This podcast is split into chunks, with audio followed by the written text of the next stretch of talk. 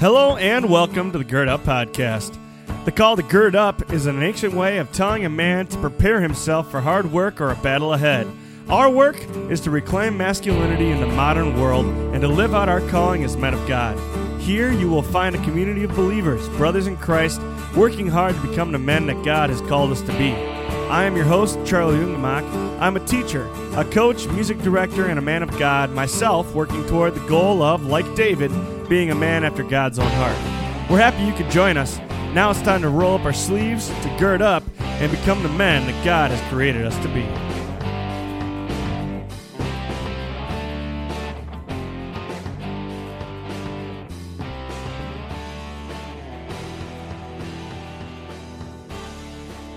All right, guys, welcome back to the Gird Up Podcast. We're back again today for the second to last time with Vince Husick.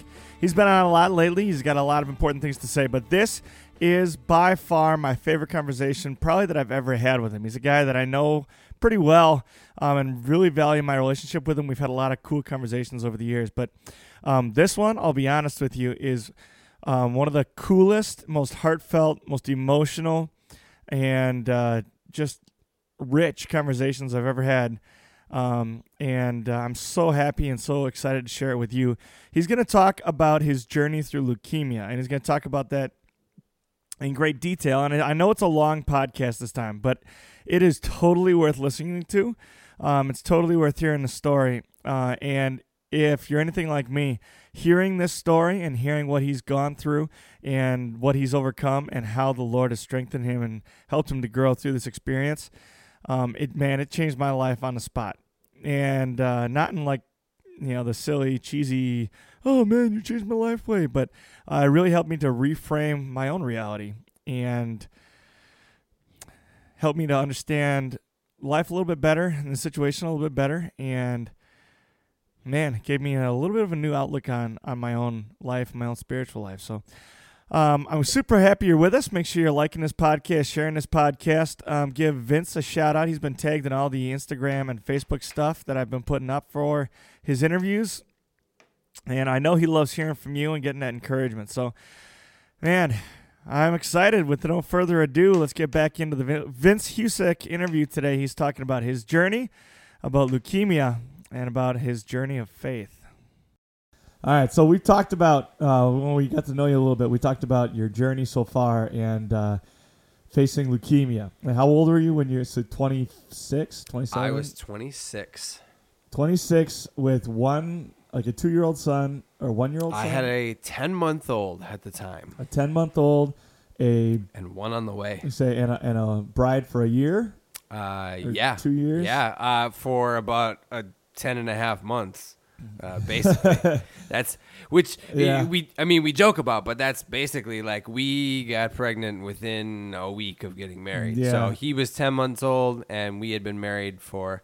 Uh, well, I'll put it this way: we got married in December, and I was diagnosed with leukemia in uh, August of the.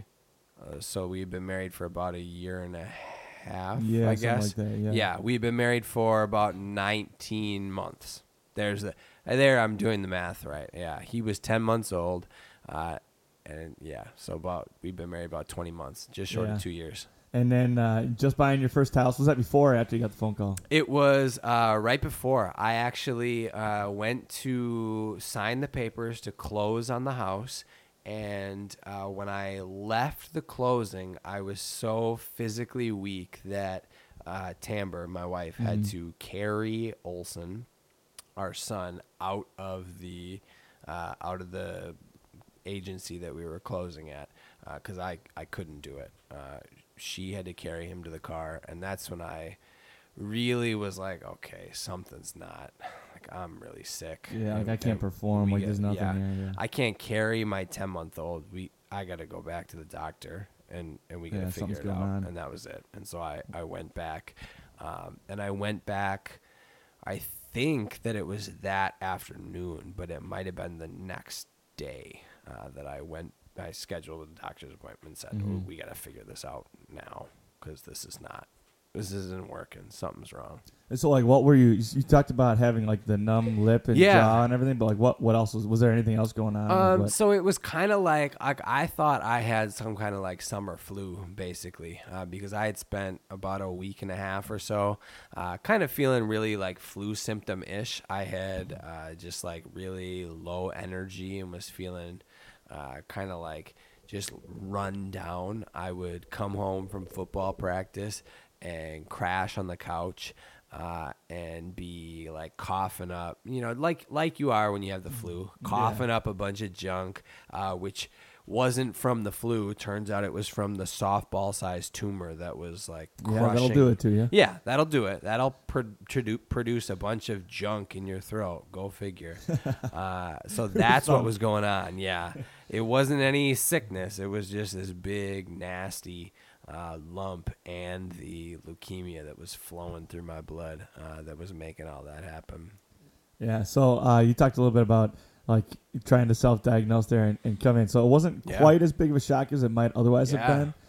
Um, but like, how does what happens in your brain when the doctor walks into the room and gives you that news, or when you get? I guess you got the phone call, but when you find out it's leukemia and that it's you know Yeah. it's a different strain and it's it's kind of staring you in the face. So I had a really interesting. Uh, I went to uh, one hospital. I went to the hospital that was connected to our clinic uh, when I was told when I got that phone call and they said go to the emergency room. I went to the emergency room uh, that was affiliated with our clinic uh, downtown in Milwaukee, St. Mary's Mhm. um, Hospital, St. Mary's.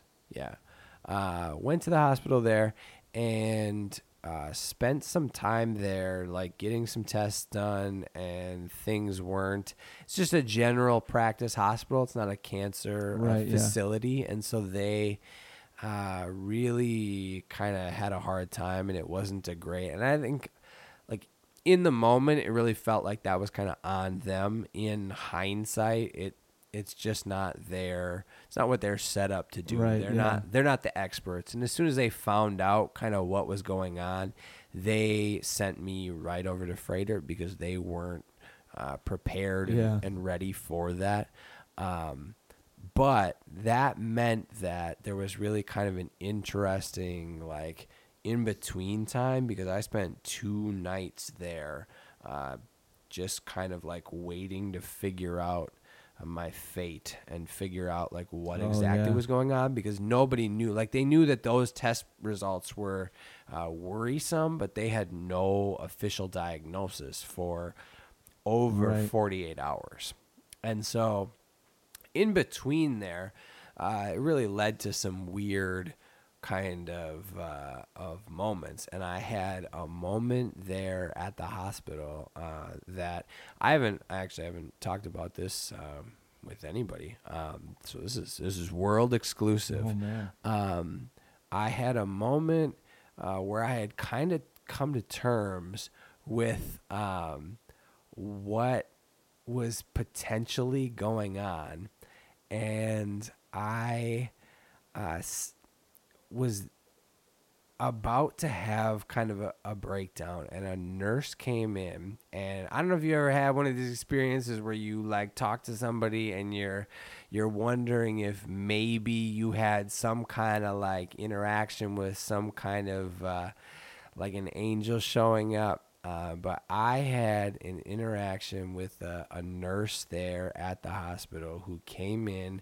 and was just uh, asking how I was doing and uh, made it very clear that uh, she had some some really strong faith uh, too, and that kind of for me was like the open door to uh, just kind of start talking a little bit about what I was feeling and what I was going through. And at that point, uh, especially because I had been like kind of chasing the dragon about like maybe this is cancer for like three weeks already, Oh, yeah. um, I was kind of like concerned that maybe that was the case.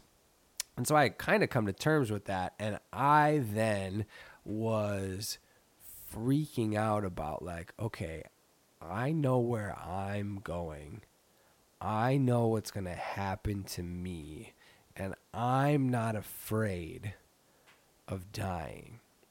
But what I am afraid of is what's going to happen to my one and now two children and my wife. Wow. Um, and the and the even darker side to that is that my wife lost her dad when she was 12 and Oh, so uh, this was i was like on the doorstep of seeing a, a repetitious cycle of uh, just brokenness and difficulty played out for my wife who's a, a wonderful woman of god in spite of all the the difficulty that she has grown up with in that mm-hmm. circumstance and i was just watching the possibility of that repeating itself and i had an absolute sobbing like a baby breakdown going like I don't know what's going to happen. Like, I'm not scared for me, but I am so scared for my family. And this nurse just held my hand and prayed for me like, like, spirit of god in this room prayed for me. Not like just uh you know oh geez i'm really sorry for vince but like this i mean she wasn't speaking in tongues or anything but it was one of these like the the spirit of God is in this room right now. And it was this just overwhelming like it doesn't fix what's going on. It doesn't take away uh, these worries but it did start to put me on this path towards uh, some of these big revelations about God uh, and about where we stand in uh, relation to Him when we're in right relation uh, that I had while I was in the hospital uh, that were really, really deep and tremendous. Uh, but I was feeling for the first time some of these things that God was kind of taking me on a journey. Um, that was starting right there. Okay, so let's talk about that journey a little bit. And you saying God's taking you on a journey. Where did he? Where did we go? Yeah. Um, so I'm. So then I was transferred to another hospital, and I met the oncology team, uh, and had a really interesting uh, moment where uh, the news of my second child uh, was broken to my parents. Wow. Uh, because Right in the middle of all this. Yeah. Oh, right in the middle of all of this, right? So we were, uh, we had just figured out. Seems like you know, th- you know, things are happening all the time. We had just figured out that we were having our second son, uh, Lincoln, uh, and we. Uh, we're at the hospital. We had we had been talking to a stream of nurses and doctors, and everybody's asking questions and trying to get to know you, uh, try and build this patient rapport, which is really nice. Um, but they're all strangers to me, and so I'm telling them everything about what's going on in my life. Plus, I'm like at you know serious medical risk. I've been transferred to one hospital from another because I've got cancer, and so I'm like getting every detail out there just in case it's important to somebody. Uh, and then my parents had come down because they were concerned, obviously. And my parents and my wife uh, were in the room, and the oncologist came in, and he. Uh, I had not. We none of us had met him before, and he starts spouting off information about uh, who I am and you know what what's kind of going on, eh, stuff that I'm sure he had heard from the nurses, kind of retelling the story. All right, I know that you are you know a teacher. I know that you are a uh, know that you're married, know that you're a father of two, one that's here and one on the way. And at that moment, everybody in the room paused. And my, I looked over at my parents because I knew that they didn't know because we hadn't told them yet, and they're just like, "What?" my mom goes, "Yeah, "To what?" and the the doctor's eyes get about as big as two saucepans, and it's like, oh, they. I was like, thanks, doc. And everybody's just like, oh, hold on. and, like, yeah. And he's like, they didn't know. I was like, no, no, they didn't know. No, because I told some strangers, these doctors and nurses, that I thought were gonna have doctor patient confidentiality. and it turns out they're busting me out in front of my parents. Thanks, doc. Nice to meet you.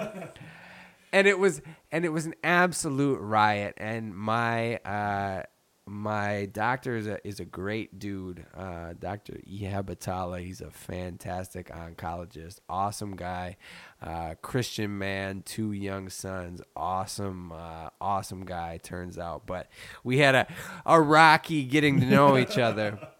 Anyways, that all subsides and everybody goes away and you start chemo and then you spend most of your time as a patient by yourself. Uh, my wife had, you know, a, a kid to take care of, and there were people there to like kind of take care of her. And people, a lot of people came to visit me uh, during the time that I was there. But you spend most of the day, even with a bunch of visitors, by yourself with a lot of time to think about what's going on. Uh, may you know for some people it's probably too much time uh, and for me it was just the right time and i got to spend a bunch of time uh, digging into the word but also digging into like what was going on inside of my brain and my heart and all the mental gymnastics that went along with that and trying to figure out uh, where i fit in relation to God and what this meant for our relationship uh, and my life and, and how this all fit together. Uh, and I went through some some hard and dark times because you spend a lot of your time, uh, especially in America these days and in the American church of the 21st century, uh, listening to and believing uh, really like sterilized, positive, you know, happy go lucky message. I've heard uh, a bunch of people that I really respect uh, refer to the the religion that many people in America have as what's called moralistic therapeutic deism. Yeah, it's Chris Chris Tomlin theology. Yeah, where uh, people have you know, bought into this uh, kind of sterilized view of like there's something out there in the cosmos, quote unquote, uh, and and really have uh, taken away some of the power uh, that belongs to the the God that of the God of the Bible, um, and so I had some time uh, throughout my life, but specifically there to really kind of investigate some of those claims uh, of about who God is, um, and the the journey that I was on in the investigation and the and the reading and the thought that I kind of came around to is that at the end of the day, if we believe uh, in the God of the Bible and we, we read it rightly and we understand Him correctly, uh, we have to come away with the understanding that His plan for my life is better than my plan for my life. Full stop. There are no questions there his plan for my life is better than my plan for my life. And if my plan was better, I would be God. That's the that's the fundamental presupposition there. Like if my plan is the best plan in the universe, then I ought to be God. And if it's not the best plan in the universe, then that means something something else is above that. And so if God's plan is better than my plan, then that means if I'm here in this bed with leukemia, face to face with the possibility of death, then that is better than what I would have written for me as my plan. And I don't understand that. And most of the time, I don't like that. But that doesn't change the fact that his plan is better than my plan, and he is uh, the overarching uh, structure for our world. And there is a lot of opportunity to not find joy in that. There's not much peace. Uh, unless I think you really fully understand that and believe that and want to be uh, in submission to God. And if you are, and I was, then you come to this point where you go, well, wait a second. I don't I don't understand this. I don't see the purpose right now, but I'm a, a finite being. And just like I look at my son and say, Daddy owns all of this, you don't get to say mine and push your brother. Now I, the lens is flipped, and I have to go, God's got all of this. You're part of his plan. And you don't get to say mine to your health, to your family, to your career. You're part of this, and your job is bring me glory. And that's not a concept that, like, the 21st century American, let alone the 21st century church, but the 21st mm-hmm. century American rejects that concept out of hand and says, Give me the glory. Uh, the Christian faith and the, the God of the Bible disagree. And they say, Give him the glory. We are made to bring him glory. And where we fit in the story of uh, the world is in position to bring glory to him. And if that means that I die, then that's a better ending and it's a better story than I would have written for myself. Uh, and I don't know, and I don't know why that is, but I'm not the author, and so it's not my job to know why that is and there is something about that that frees a person up on a level that is not comprehensible to the average person uh, because you just understand where you fit and can let go of a lot of the garbage that we hold on to. Yeah, that's well said. That's very, very well said and powerful.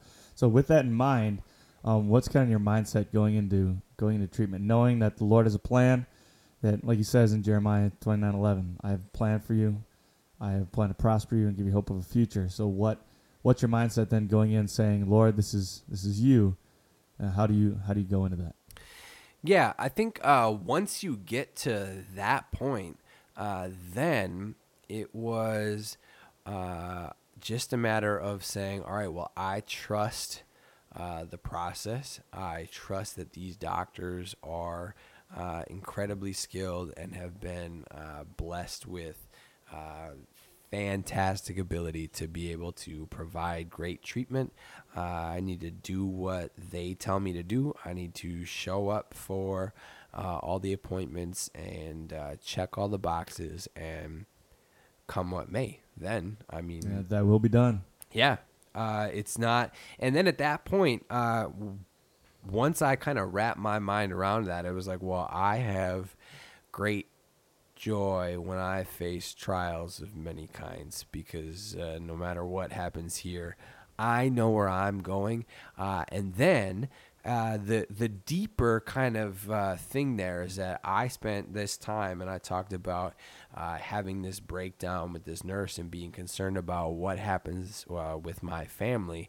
Well, the implication there then is that if God's plan is better than my plan, then the upshot is if His plan is to take me away from my wife and my children then there must be some reason that he's got that plan put together. And if I'm gone, then it's either going to be better for them or it's going to be better for him and for God's kingdom. And I can be at peace with that. I can I can let go of me and submit to that and go, all right, uh, I will be done. If that's what it's all about, I'm ready to go. It's got to be a huge weight off your shoulders too. Just very freeing, knowing that it is out of your control, that it is out of your hands, and that the Father is like you talked about the puppet master earlier. And not that the Heavenly Father is a puppet master, but just the idea that it's it's not it's not on me now. I just Yeah. got to do play my part and let the Lord do His thing. Yeah. Yeah. Uh, the nice thing, uh, there's a lot of nice things about leukemia. Uh, one of the nice things about leukemia is that yeah, I know I some of the things that I say I just you I, spit on my drink. are just uh, I That's perspective right there. I That's un- perspective at its finest. I understand to the average person make me sound like a maniac. Uh, there's there's some nice some really nice things about leukemia. One of which is that uh, there's nothing that you do to to get leukemia. It just is a thing that happens to people. Uh, they asked me in my like yeah, no intake guilt. questioning. Uh, you know, have you been exposed to any large chemical spills? You know, like the Incredible Hulk. uh, and they laugh when they ask you the question because they're like, "Well, you know, we we have to ask this. We know you're a history teacher, but we got to ask. Have you been exposed to any large chemical Nobody's spills?" ever said yes to this question, but exactly yeah that's that's exactly how they frame it is that like nobody ever answers this yes but we have to ask because that's the only known cause otherwise people just get leukemia through like you know bad luck knock on wood. Uh, and so because of that there's also there's nothing you can do to get it and there's nothing you can do to lose it short of uh, taking you know doing the chemo and, and doing all those other things. Uh, there, you know there's a lot of like science about what you might be able to do, but like chemo gets rid of it, and so you just follow the procedure, and if it's supposed to work, it'll work, um, and and that really simplifies things a lot because you can go in not like if you get lung cancer and you've been smoking for 20 years then it's on you if your liver fails and you've been drinking your life away then like it's on you. If you get leukemia, well, I mean, it happens. it is what it is. It, it happens. And so you just got to roll with it. Like there's 5-year-olds that are getting this same cancer every day and they didn't do anything to earn it, not just like you didn't. And so you just got to roll with it and do the best that you can. That's good. I like that. Um, so you talked a little bit about uh, that uh, that experience with the nurse um, praying with you and the power of God in the room. Uh, you talked about the realization that you came to that the Lord guided you to of you know this isn't I, I'm just playing a part in His story, and that it's in His hands. His will will be done either way. So it's just my job to play my part. So um, to lean into that a little bit, what is there? Was there any particular source of strength that kind of guided you through this? Like what? Like when when you're sitting there in that room alone, like you said, what uh, what did you turn to? Where'd you go for uh, strength and encouragement? Yeah, um so I when I was there by myself, uh, there were two uh, things that I really kind of uh, got strength from. I mean, there were plenty of things that I did to try and just like avoid the moment. Uh, listening to podcasts and watching movies and uh, doing all that to just try and get away from it for a while. Uh, but as far as things that really uh, were functionally helpful and, and foundational and kind of where I was going, um, I read through the entire book of Job while I was in there, which felt like particularly fitting. Uh, plus, I was on a the other the other part of all this treatment is that I was on a bunch of steroids, which made you uh, people not not anabolic steroids that get you all jacked. said go to the gym. Unfortunately, unfortunately, it wasn't that. Uh, I was on a bunch of corticosteroids, which do a bunch of good things to you and helped like shrink this tumor partially, uh, but also uh, are muscle wasting. So they're like the opposite of anabolic steroids. yeah. They they eat up your muscle uh, instead of getting it all jacked. Uh, but the other thing that they do that's kind of like a side effect of it is that they give me at least basically like unlimited energy. Not energy so much, but I just wasn't. I didn't need to sleep. I would be up until twelve thirty or one o'clock every night, and I would wake up at five, and I just wasn't tired, like ever. Yeah. And so I had all kinds of time despite whenever visitor like visitors could come whenever, I could hang out with them until they were ready to go and I had still then about 15 hours of the day that were just like open that I spent mostly by myself. Uh, so I spent a bunch of time digging into Job and read through all of that And Job. Uh, if you don't know the story of Job, Job It's not a bo- easy book to read either. not a yeah, not a fun story. Job was a guy who uh, was a rich man with a great life and a good family, and followed after God. Uh, and the devil came to God and said, "Yeah, jo- Job only likes you because of all the stuff that you've given him, and if you just let me take away." The good things that you've given to Job, he will give up on you and he will run away and forsake you, God. And God said then, All right, you think that's what it is? That's not what it is. Go ahead, do whatever you want to Job. And Job's whole life basically got destroyed. His family died. His his home was taken away from him. Job was living like an animal out in the wilderness, uh, and he stayed faithful despite his friends coming and saying, "Hey, Job, like if this is all going on, then we know as uh, early Jewish people that like." There's something going on in your life. You're, you're not telling us the full truth.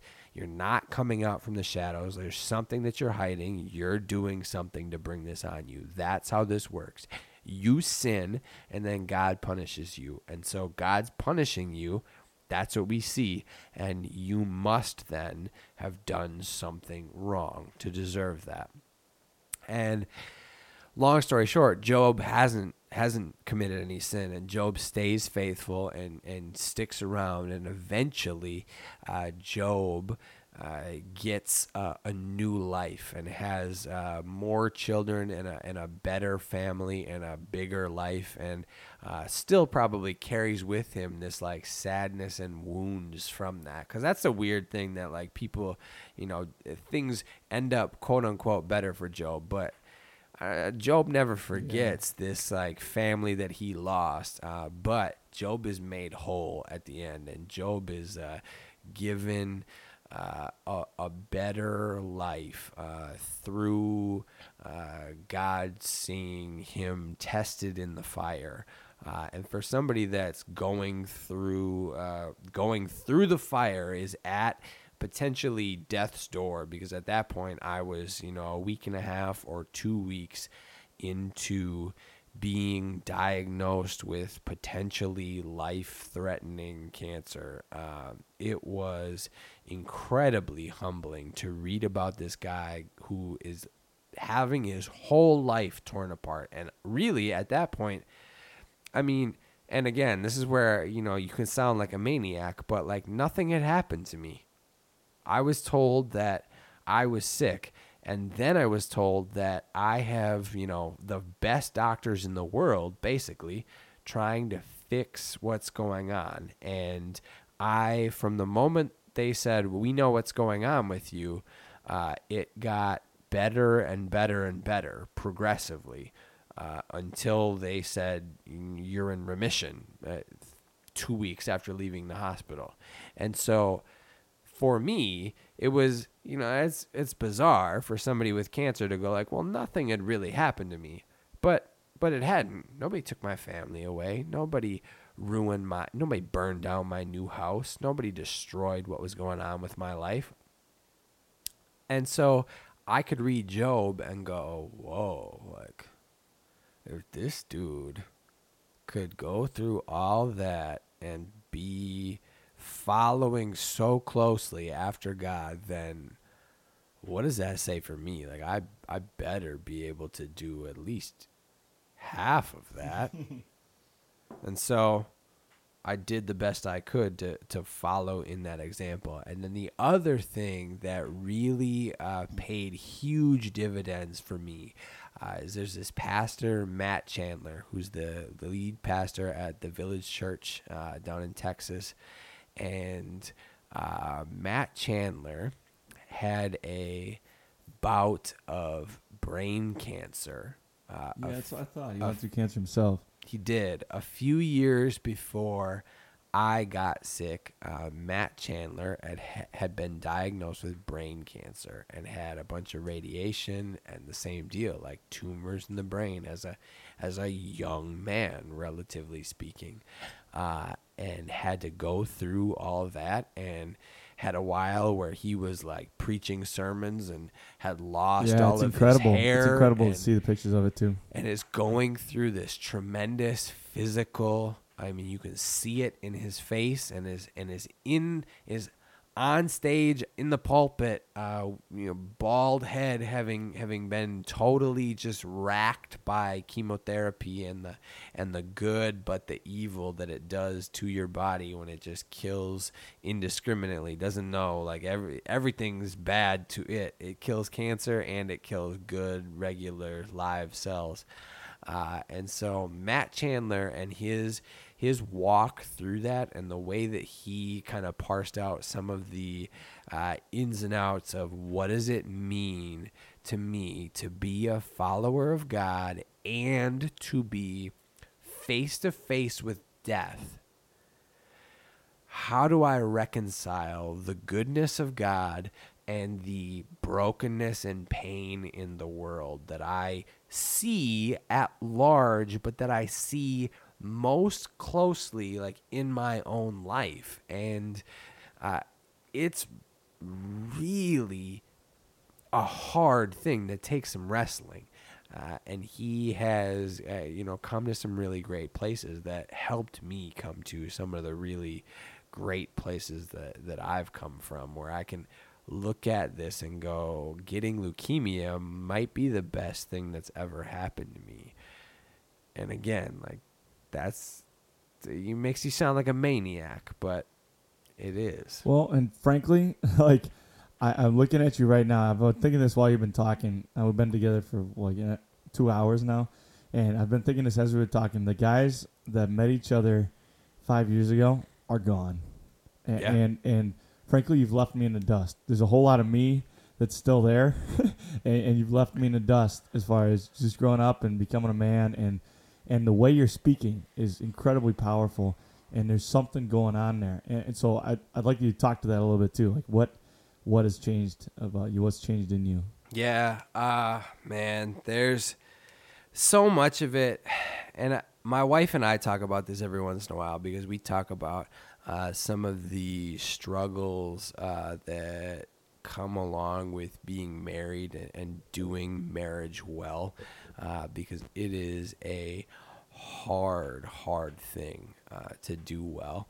Uh, and part of what I talk about and it's like a pseudo excuse but it's not really uh, when we're up against some of these difficulties as i say listen our from the from the day we got married we have been in a constant state of flux and transition where we we got married in this secret marriage uh, and then we immediately got pregnant. And so we had a week basically to spend with each other as secret married people. And then uh, the rest of our time together has been uh, not like having kids is great but it changes what happens in your relationship and so we uh, spent you know the first nine months of our marriage working out like how to be pregnant and married together and then we had to figure out you know what was life like with a newborn And we spent 10 months trying to figure that out. And then I got diagnosed with cancer. And the rest of our marriage since then has been really kind of shaped around that because the young, healthy, powerful, uh, take on all comers man that she married is gone. And I have been for the majority now of our marriage uh, broken. I have been uh, beaten down health wise. My energy is nowhere near the same. My I have not changed a diaper for my second son because of the health risks involved of chemo with chemotherapy and they said right away like you're done changing diapers. So my baby is 10 months old. I've never changed one of his diapers. She's handled all of that uh, in a lot of ways has had to do things like a pseudo single mom. Uh, and taking care of almost three children in a way for much of that time.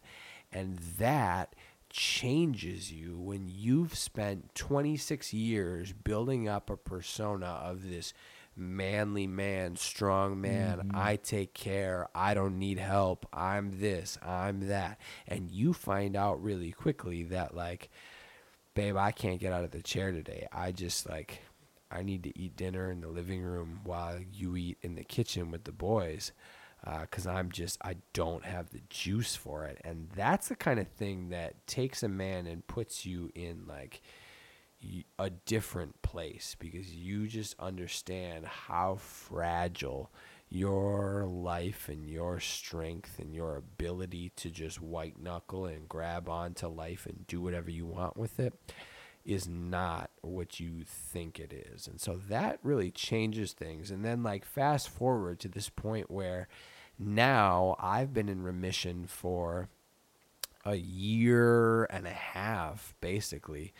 Um, and there's this weird kind of thing that happens where you've been uh, past the the darkest part of your life for a really long time and people in your just kind of periphery that aren't blood family or like your basically just your blood family uh, kind of lose track of where you're at in this system. And i still go uh, once a month and get juiced up with chemo and stuck with needles and, and filled with chemotherapy. And every day i take pills. And once a week in fact earlier today i was at the doctor getting uh, my blood levels checked to make sure i'm doing all right. And people lose track of that and just assume that you're back to normal. And I'm not back to normal physically. I'm not back to normal health wise. I'm not back to normal in almost any regard.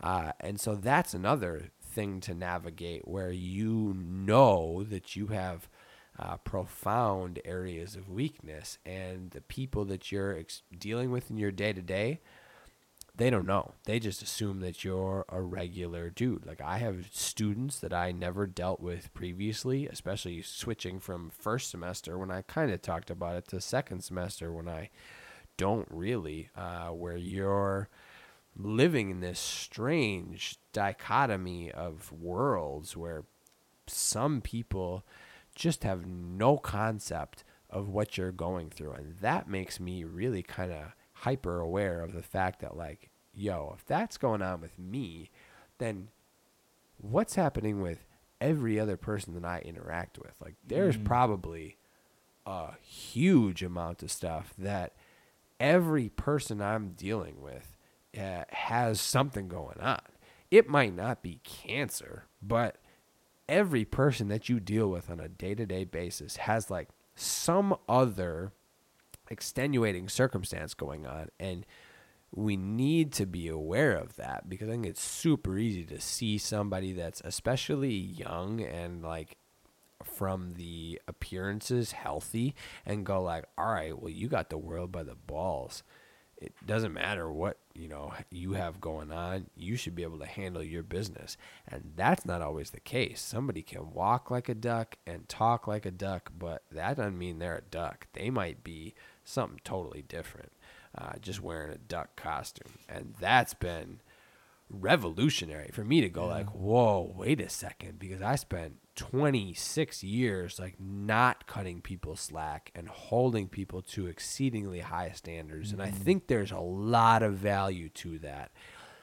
But I think there's also like whoa, gotta be huge amounts of room for grace and understanding of like people are on a journey and sometimes they are at the top of the mountain, but sometimes they are at the bottom of the valley and you can't see that if you're not there with them, checking in to make sure. That's important to make sure that you like are aware of what's happening with people because there can be really really big uh, implications to not knowing kind of what's going on with the people around you uh, and not really like valuing that and, and taking care of that.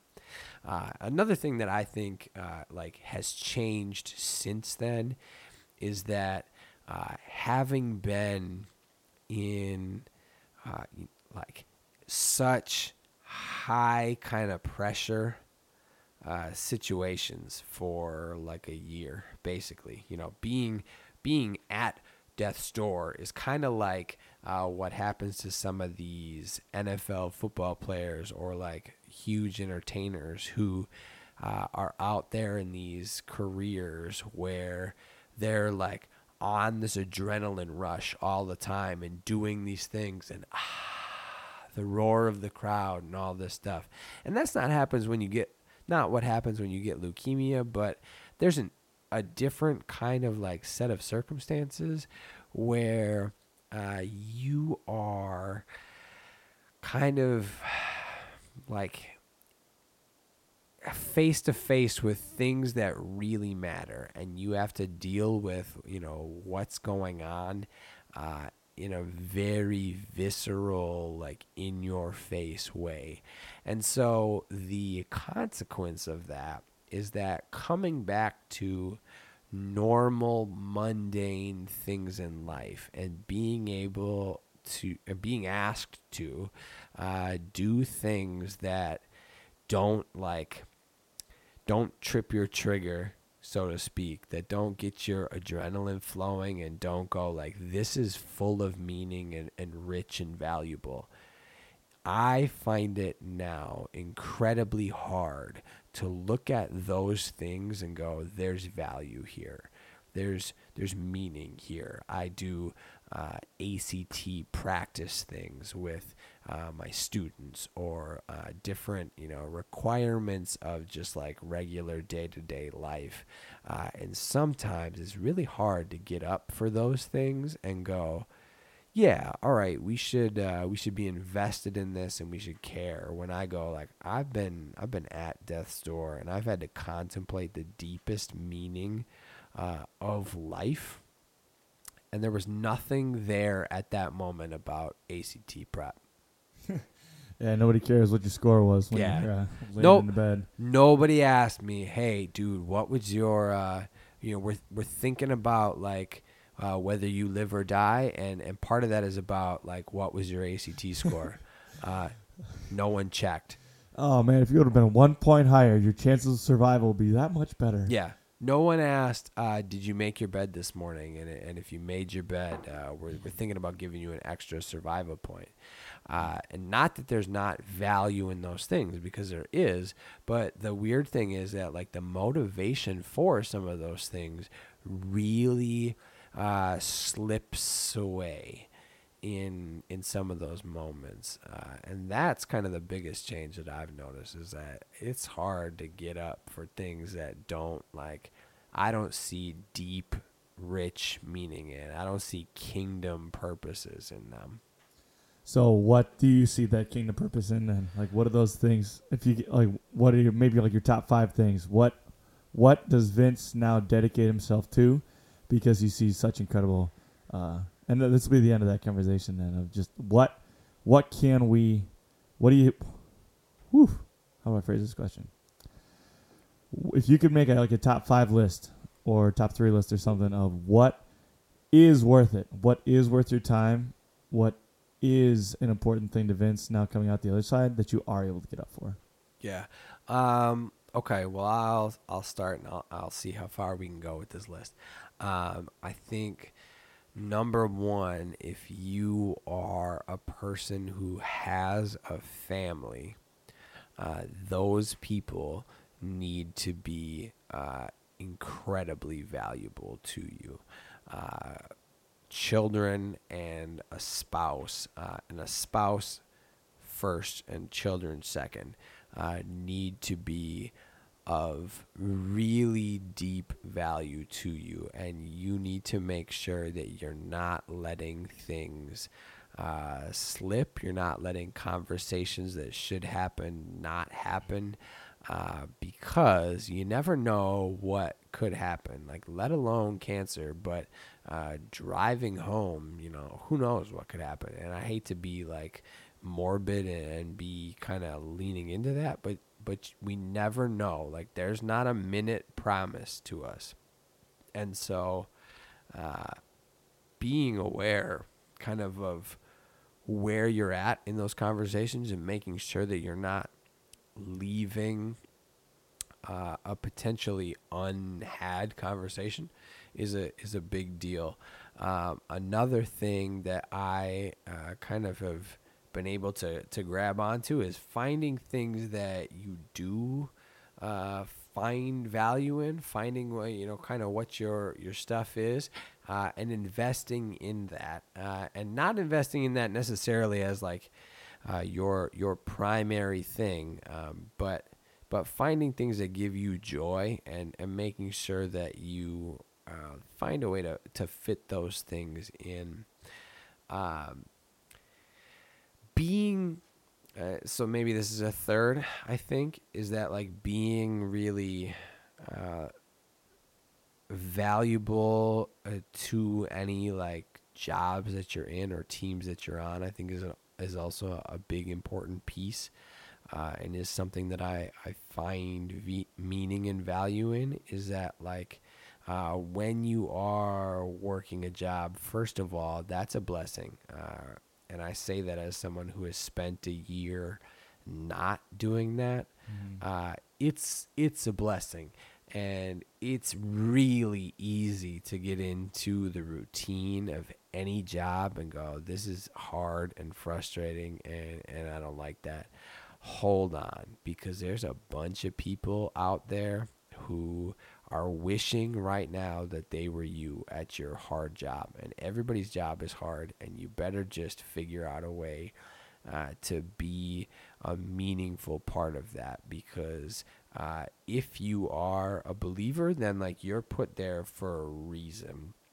And even if you're not, you're there for some some purpose uh, and you're there to to help out the people that are there and to to better their lives um, so so that's a big uh, a meaningful thing um, and then i also um, we might be able to get to five here i think uh, i have spent some time uh, finally being able to not be afraid to have uh, some of the big conversations in life uh, with uh, people that are, are near and dear to me.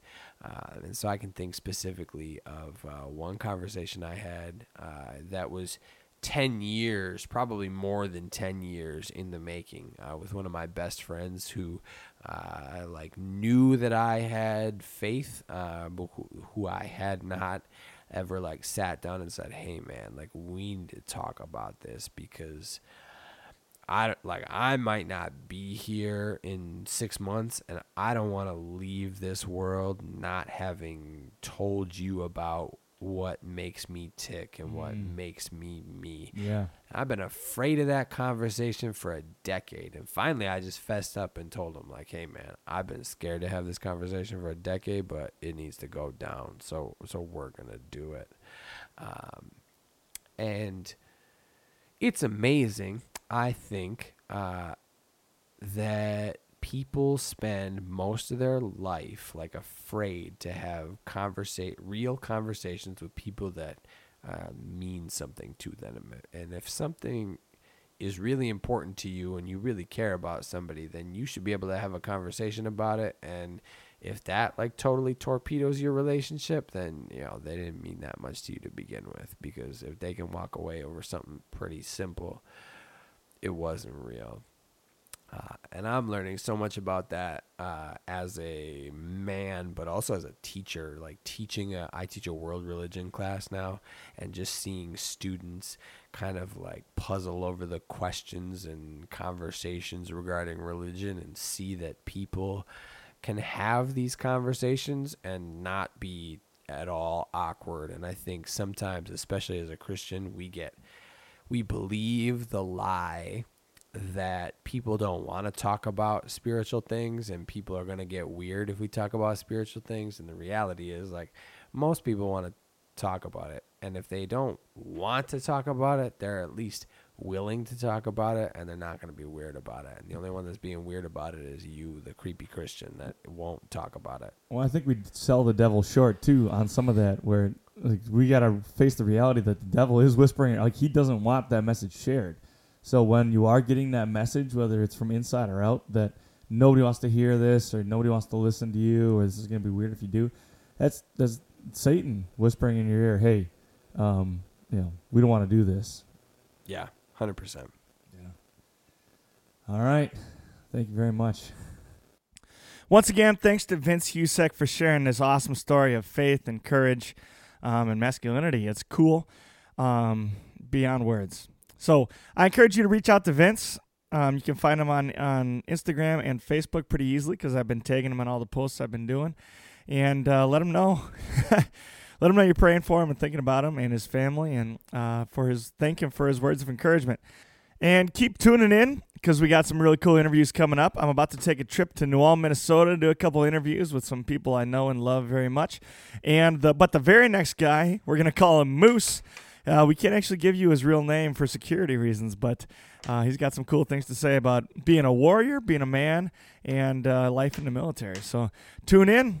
We got some cool stuff coming your way on the Gird Up Podcast. Have a good one. Thanks for listening to the Gird Up Podcast. If you like what you're hearing, you can find more episodes like this on SoundCloud, Spotify, iTunes, the podcast app, and Pippa. If you want to follow us on social media, you can find us on Instagram at Time to Gird Up. You can find us on Facebook at the Gird Up Podcast. Or if you want to email me, you can email me at Coach Ungemach, that's U N G E M A C H, at gmail.com. Please leave a five star rating and review on this podcast on iTunes. The more four and five star ratings we receive, the more people we will reach on iTunes because iTunes will boost us more. Thank you to Seth Palmeyer for our podcast art. And thank you to you, the listener, because without you, this podcast would not be possible. So, with that, I encourage you to go out, man up, gird up, and become the men that God has created us to be. Have a good one.